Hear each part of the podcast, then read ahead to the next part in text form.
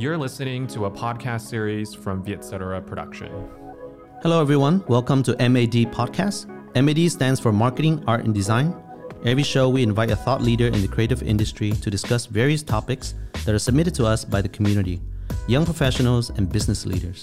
I'm your host Tuan. I'm the creative director and co-founder of The Lab Saigon, a design studio. I'm also a small business owner. I'm blessed to be on both sides of the table and hopefully I can act as a bridge to facilitate the conversation. Hao Tran, for those of you who don't know, is the CEO of Vicetra. As we near the end of our second season, I can't think of a better guest to shine a light on the media landscape of Vietnam. You can't talk about marketing, art, and design without touching on media. And in terms of Gen Z and millennial media platforms in the country, you can't not talk about Vicetra. In this episode, Hao and I discuss the future of media, Vicetra, Web3, investing, running a company, and how he finds time to do all these things. Welcome to another episode of MAD Podcast. Today, I'm recording out of my home in Los Angeles, interviewing Hao, who's based in Vietnam. It's safe to say a lot of you who are tuning into this show knows who Hao is. Hao's the CEO of Vicetra, for those of you who don't know. Hao, the reason I wanted to talk to you today is I think it's safe to say that anyone who's tuned into my show likes Vicetra.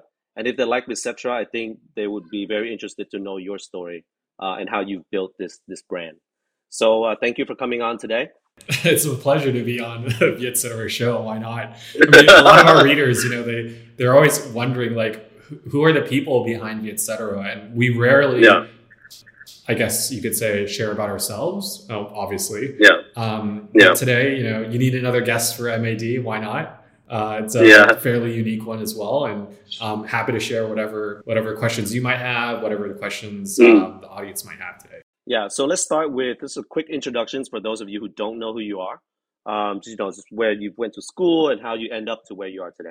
I'm based in Ho Chi Minh City now. It's been almost 6 years, but I was born and raised in San Francisco Bay Area.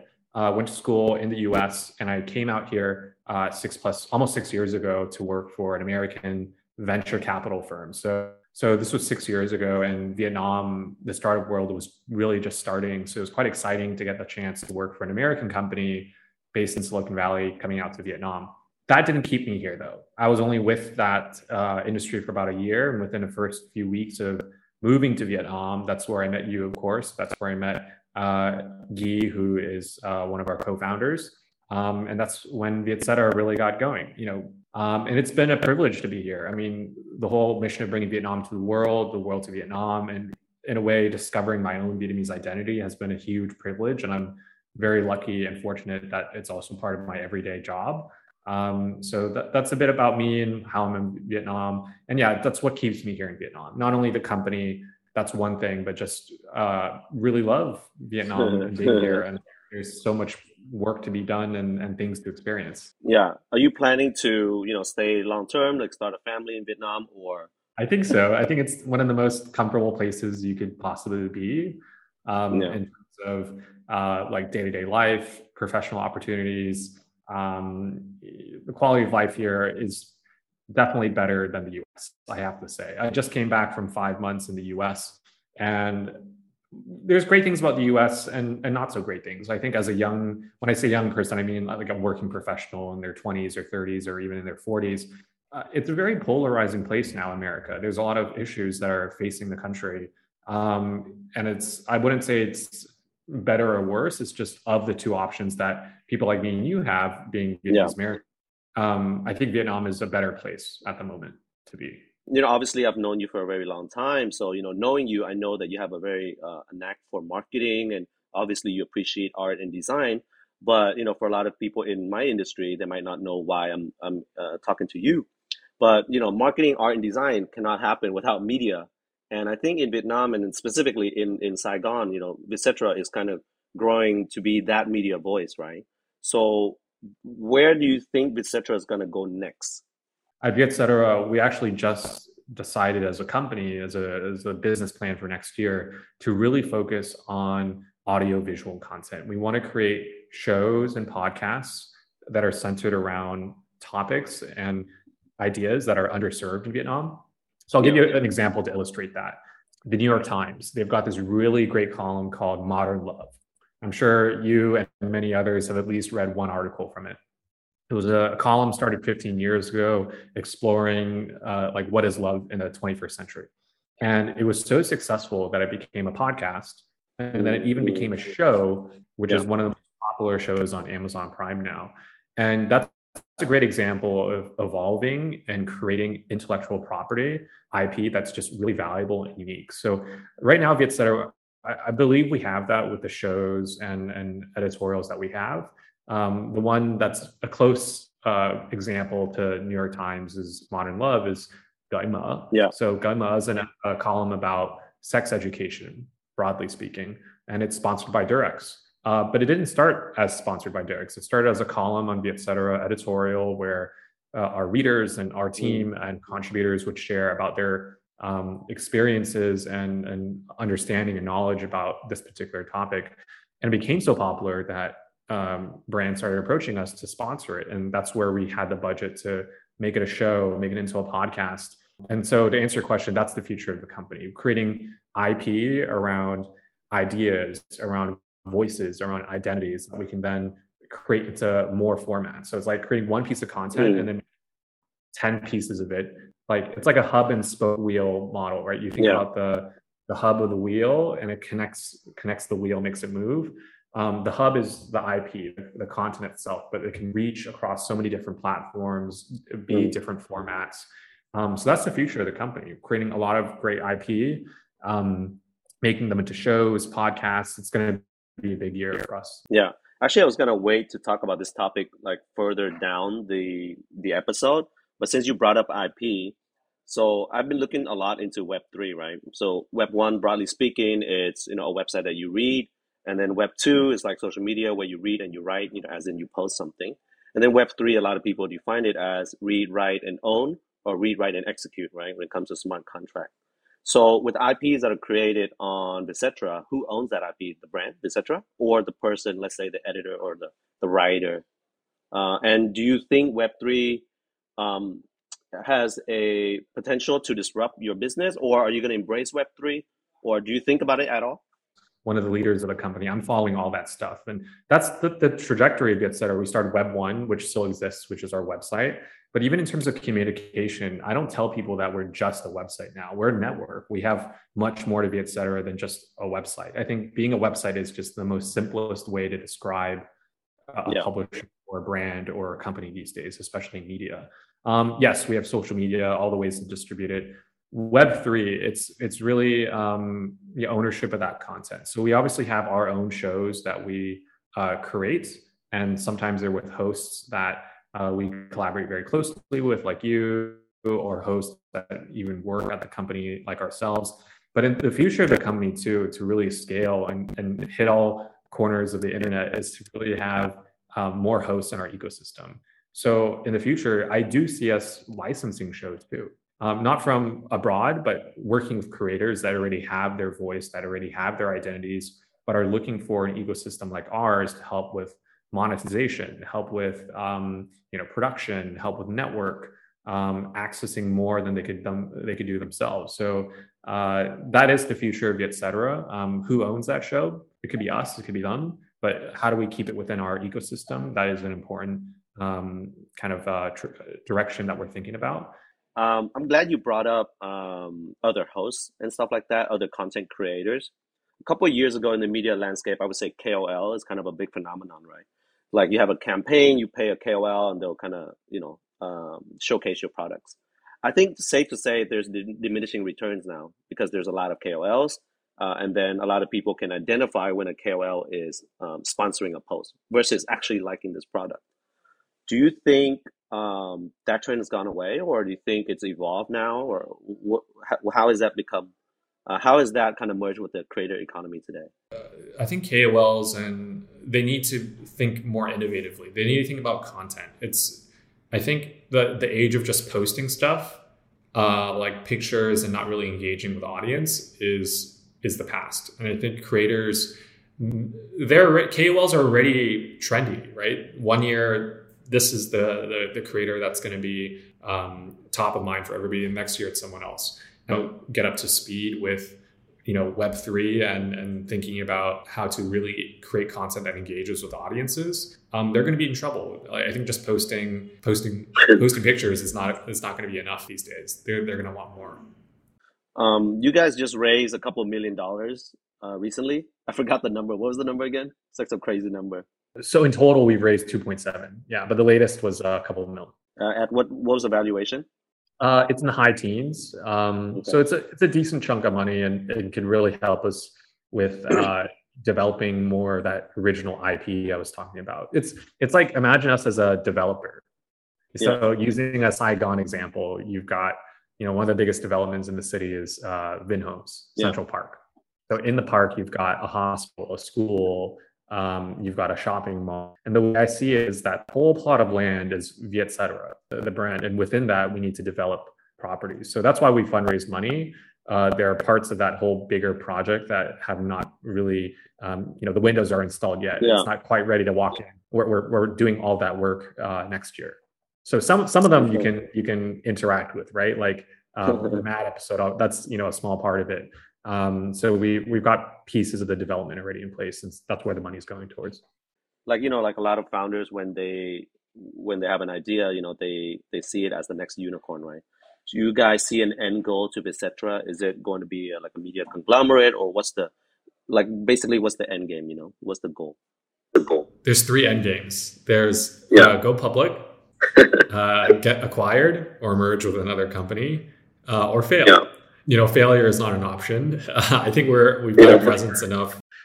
Maybe in a year we're smaller than we were. Obviously you don't want to hear that, but it's obviously a possibility for any company. Sure.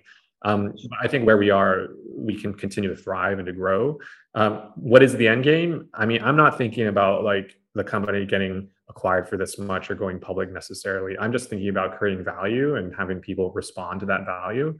And making it measurable too, like having short-term goals around that idea. So that's what I'm thinking about. Short-term goals that help achieve that long-term goal of just creating value for everybody. As for, what are possibilities? I mean, there's many. There's other bigger media companies in Vietnam that might want to partner with us. Maybe there's enough, fuel in the engine for us to get to the finish line, which might be to be one of those bigger media companies in Vietnam. 4 years ago when we kind of co-founded the company together, like, could we have bootstrapped that all the way to the vision, or investment is a necessary, stepping stone to get there? Could we have bootstrapped it? Yes. Would we be where we are now? No, I don't think so. I think, raising funds and identifying the right partners when doing that will help you get to where you want to be faster. Everyone, as patient as I would like to think I am, when there's opportunities, I think you should grab them, because those opportunities can pass as well. Like the opportunity for us to be the leading Generation Z millennial like platform, that opportunity might not be around. Yeah. Speaking of opportunities and not letting it pass, you are under 30, am I right? Or over 30? Yeah, I'm 29 now. Shit. All right. So how is it running a company like Vicetra, running your own restaurant, as I know? Do you have time for other things? I actually do. I'll walk you through a typical day. I mean, like, I wake up really early. I get up like 6 a.m. Most days I'll go to the gym or whatever. Anyways, I'm out the door by like, let's say 7:30. I get a coffee. I usually am the first one in the office. And the reason is because I like to be alone for the first couple hours of the day. People start coming in, you run your team meetings, you walk around the office, say hi to people. And I'm kind of done by 2 or 3. I mean, I don't need to stay longer than that. I'll probably go home at that point and answer emails and wrap things up. But I think it is important to practice and be reasonable with yourself that, hey, working 12 plus hours a day is just not realistic. Especially this is like a marathon, running a company. I'm 29. Yeah, maybe I have more energy than someone that's a bit older, but even then, you need to pace yourself. And I've really realized this the past year, especially. So do I have time for things? I do. Am I using them wisely? Maybe not. But, who doesn't, right? I mean, my message there would be, yeah, you got to focus, but also have leverage. If you do new things, it could be work related or otherwise, you've just got to have an intense passion for it or leverage. And by leverage, I mean, like, do you have the tools already to execute that? Like you brought up the restaurant, CTY. The reason why I did that was because all the pieces were there. Like I've got a great relationship with the landlord, the operations team, not exactly the same, but parts of the same team that were from my first restaurant that we worked on together. And also, you know, the architect was ready. I felt like this was also a good time because everyone was kind of down during that COVID period. And we were ready to invest when everyone's pulling back. So there's a lot of factors at play, and that has to do with the idea of leverage, right? Doing things when others aren't.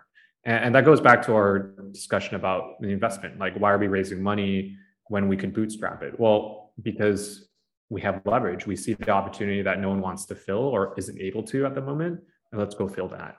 And I think the MAD podcast is a perfect example of that. Podcast is a format, but one that's for the industry. Both are missing. And so let's go fill that before someone else does. It's interesting that you say you're young, so you have more energy than somebody who's older. But I think actually you're young and you have more energy than somebody who's younger. Because, you know, I see people who are like 20 or 21 and they wake up at 11, you know, and then they'll toil until like whatever, 9 or 10, and then complain that they don't have enough time. So what are some of the strategies that you use to kind of like increase productivity or juggle? Because, you know, a lot of people like they struggle just to juggle a daytime job, you know. So there are anything you impart on the younger people? I would suggest taking care of yourself. This is something I didn't really think of. You know, everyone says that, but I'm really implementing it now. I had a bit of an injury over the summer, and that made me realize how that injury could slow me down quite a bit. I'm better now. Thank you, though. Like something as simple as, you know, just this morning, I was talking to a group of students from Foreign Trade University in Hanoi, and maybe about 100 of them on the call. And they asked pretty much the same question, you know, how do you take care of yourself? I told them the first thing you do in the morning is drink like half a liter or even up to a liter of water. Like, just like get up. Yeah, exactly. Like water is so underrated, you know, it's just essential and it's always there. And, you know, most of the time it's free or really cheap. People should be drinking it much more than they do. And when you're working so much, you forget to do something as simple as breathe. Like, you know, even taking a nice deep breath and breathing properly, like those things people just don't think about because they're so busy or they're lazy or whatever. Really taking care of yourself, even at the very most basic levels, like take a deep breath, drink some water. You said earlier that the media landscape, or at least Vicetra, is moving towards like a hub and spoke model where it's around IP creation and things like that. Where do you think the roles for marketers, artists, and designers are in this new media landscape? I would encourage people working as these artists, you know, or individual creators to create your own platform. But once it's that platform, when I say your own platform, I mean like own identity. Don't rely on like the big publishers to pay your bills. I think that is a step in itself. But you need to have your own, build your own leverage first, build your own identity and voice. Don't let the big media companies decide that voice for you. Creating your own voice is very important. And then the opportunity to collaborate comes later. So that's when you can work with like a Vietcetera. Like we are very eager to provide a platform to established KOLs or those that have a direction already because we can take them to the next level. But that my general advice would be, you got to build your own identity. Like don't rush over to be, you know, the next host at VTV or editor at Deutsche or VN Express, you know, because those are also legacy platforms. You gotta be in places that are innovative and thinking about the next move. That would be my biggest tip. Yeah. What is your personal brand? You're a creator yourself, right? On your own platform. What's your little piece of the pie? I'm like before Vietcetera, I had no media presence. There's, you know, people knew me for things, but other than that, I just had no, not that I like sought to have a media presence, right?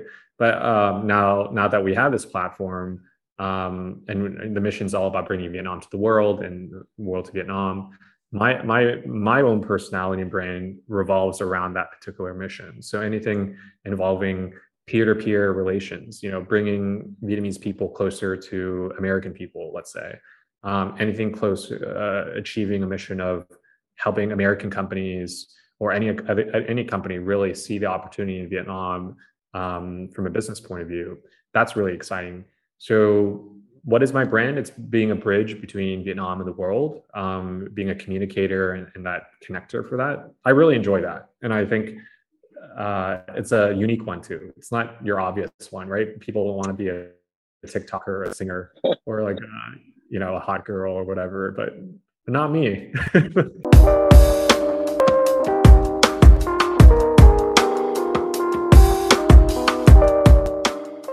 One quick water break and let's look at the questions. What is the best mindset for you to keep going?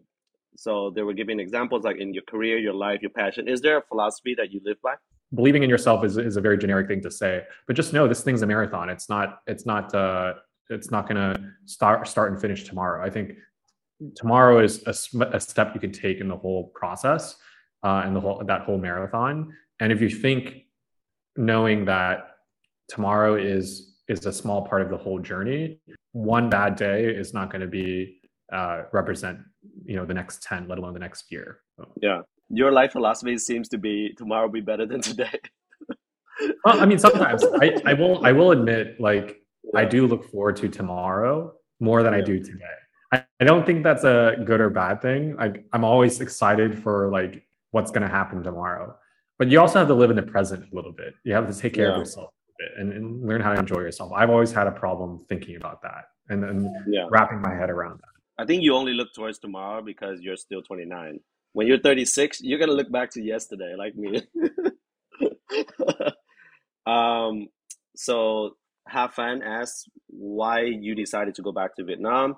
I think you kind of briefly touched on you having a job here, but was there a bigger reason? Yeah, so 6 months before actually coming to Vietnam, what all kicked it off was that I was laid off from my first job at a company called Hotel Tonight, which was a great place to work. And it was a sudden, unexpected thing. A big part of the company got cut that day, unfortunately. You know, I was so focused and zeroed in at working at this particular company that I just remember feeling like, oh, shit, like the world's over, you know? But actually, that proved to be a very eye-opening experience for me, because one day it's, you know, it's gone. And then the next day you think like, well, I've got a clean slate. What can I look at? And with those fresh eyes, I was able then to find opportunities in Vietnam. And what happened was that after that, that particular, I lost my job, basically. I ended up traveling to Asia. This was only the third time I'd ever been to Asia, second time to Vietnam. I spent like 6 weeks around the region. And I stopped in Vietnam second time, first time by myself. And I met somebody who's my friend to this day, an Airbnb host who introduced me to working and just life as a young adult in Vietnam. And I found it really awesome. But I was questioning like, oh, can I actually start a career here? So that's what stopped me in terms of moving forward with Vietnam. Went back to the US, got a new job, didn't like it, looked online for some work in Vietnam, found a company that was hiring. But they were only hiring interns. So I got in touch with the partner of this venture capital firm, like I mentioned, straight up told me like, we're not hiring full-time people. You know, you're too expensive. Like you got a career in San Francisco, keep that going. And I just refused. I was like, no, I want to work in Vietnam. It could be your company or another one. I'm just going to go to Vietnam. And he's like, okay, fine, just come with us. It wasn't the most well-paid job, unfortunately, but it was a really great learning experience. And as soon as I moved there, you know, I think after a few months, I realized like, okay, this job is like interesting, but it's not going to be what's keeping me in Vietnam. So that's when Vietcetera took over, you know, my attention. Why did I come to Vietnam? I think it was both like a career opportunity, but the appeal of being a Vietnamese American, wanting to understand more about Vietnam, that was a big pull as well. Like if I got a job opportunity anywhere else in the world to be a foreigner working, you know, in country XYZ, that'd be cool. But after a few years, you might be kind of like, okay, where's the next place? Unless you have a really big natural affinity for that particular country. It would be hard for me to, let's say, like if I had an opportunity to work in, I don't know, you know, like China or like Japan or something, sounds really cool. Yeah. But after a few years, I'm kind of like, well, okay, like what's next? They want to know your thoughts on the GME story, which is the GameStop, the meme stock. I know you're an investor as well. So I actually just watched a documentary about GameStop and AMC. AMC is the movie chain, the stonks, I think they call them. Literally last night, I'm not even kidding you, it was on CNBC. And they were interviewing like all these traders who started YouTube channels, who started, you know, talking about this back in January 2021 before everything exploded. And they were talking about how GameStop was like, what was it? $3 a share or 17 or whatever. Like, what are my thoughts about it? I think it's great. I think retail investors, like ordinary people like us that are not in the financial industry, you know, we've been hosed by the big guys for so long. That's what the big guys make all their money. It's just some big money machine, you know, like they put in money, they make more money and you keep doing it. And because they control the financial system. Am I one to say like, oh, we need massive regulation or big change? Yes and no. I think it's just more of like retail investors, you know, young people, just by that, I mean, just young, ordinary people, you know, going about their day. Like, hey, if you make an extra $100 instead of spending it on your bar tab, maybe you put it on the stock market, right? Yeah. While I have you, because we're both kind of retail investors, what's in your investment portfolio? Like broadly speaking, you don't have to get to the ratio, just like what's in it?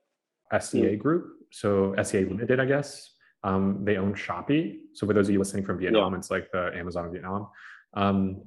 They also own Garena, which is a gaming company. And the next phase of the company is international expansion of their e-commerce platform, but also fintech. They're looking at Shopee Money or whatever it's called. They're looking at fintech solutions and e-wallet solutions. So I think that company has a lot of room to grow. Other than those two, there are plenty more. You can pick your names, like, you know, Apple, I think is a no-brainer, like Microsoft. I would stay away from social media. I mean, the reason is because there's a lot of negative sentiment around them right now. Yeah. You know, they keep reporting massive profits. And I think they're pretty sure bets as well. But if you want something a bit more like low key, something like Microsoft is actually pretty good because they sell like SaaS products and stuff. It's more like business facing. It's like that boring stock, right? SaaS companies are cool too. Like, do your own research, please. Yeah, NFA, not financial advice. I love SaaS companies. Like what I mean by SaaS is like, you know, using tools like Slack. Slack was just bought by Salesforce, but Salesforce is one, like Atlassian. Why I like SaaS companies is because they're recurring and they usually are hitting businesses as customers, not consumers. Consumers are very fickle, you know, they change very quickly and usually they don't spend very much. But businesses can spend thousands of dollars on these products. So that's my general advice there. Not advice, commentary. And then cryptocurrencies, you know, super risky, like very volatile, but the future is very, I wouldn't say it's like clear, but for those of you that, you know, look into that stuff, I think it's clearer than the US dollar. That's my comment there. I think as for particular ones, don't want to comment, but I do hold a few myself. I'm most concentrated in Ethereum because I think that's the future of money. And if you wanted to put money down, you know, buy a little bit there.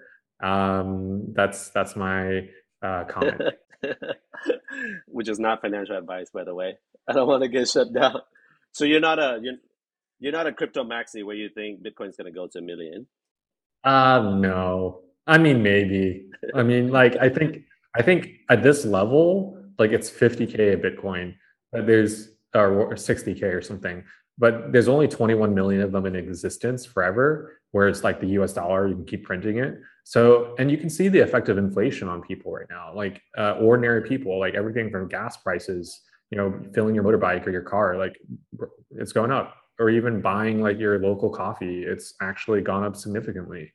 And that's going to continue if governments keep printing a lot of money. And I'm not saying that's a good or bad policy, but that's just the reality for your everyday consumer in person living in society. And something like a Bitcoin, you know, each crypto has its benefit, like pros and cons, but Bitcoin specifically, why I think it has a future and could go higher is that it's anti-inflationary. And that's why a lot of countries that have like super high inflation, like Venezuela, there's some countries in Africa, I believe, El Salvador, El Salvador, Turkey, their currencies are just plummeted, and more people are holding things like Bitcoin or gold. I don't recommend gold though, because you have to like carry it around. But like they're literally seeing their savings evaporate, and so they need to put something their money into something else that's actually going up. Yeah. There should be a show on Vicetra about personal finance. I think that's a huge Gen Z topic that hasn't been hit. So yeah, look out for it. And then there's one more question about life as a CEO. But I think throughout this talk, we've kind of given people a picture of what life as a CEO is.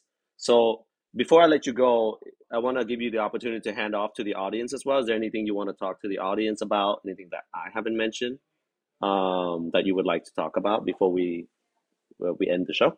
Thanks, first off, for having me on MAD. I'm a very, very devoted follower, as I should be. And thank you for having this platform to share about stuff. I think, final comments is we're still a growing company, etc. We're nowhere near where we want to be or should be. I think the opportunities in the media industry are enormous in a place like Vietnam. Like, I'll paint a quick picture. I don't have the exact numbers, and no one knows the exact numbers either because they don't really report them publicly. But in Vietnam, there was something like $2 billion spent on digital advertising in 2020, 2 billion.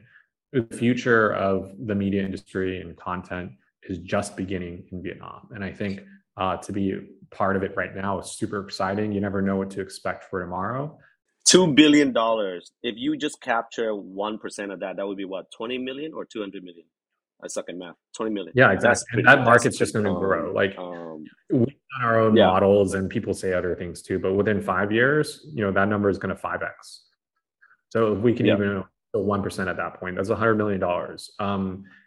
1% of a market, that doesn't seem too hard to do. I don't know. Having been working in the industry for this long now, it's kind of like, yeah, we could hit that. And also, it's not just the media industry, because you can go laterally as well, right? Once you have this brand, this media platform, you can do other stuff, Yeah, exactly. Yeah. So, man, thanks a lot for coming on.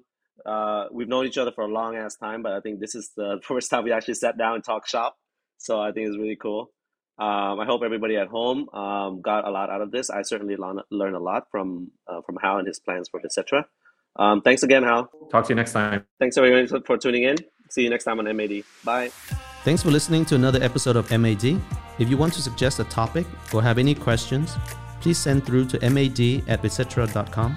New episodes are out every 2 weeks. And don't forget to subscribe to our Spotify, podcast, and YouTube channels for more interesting content.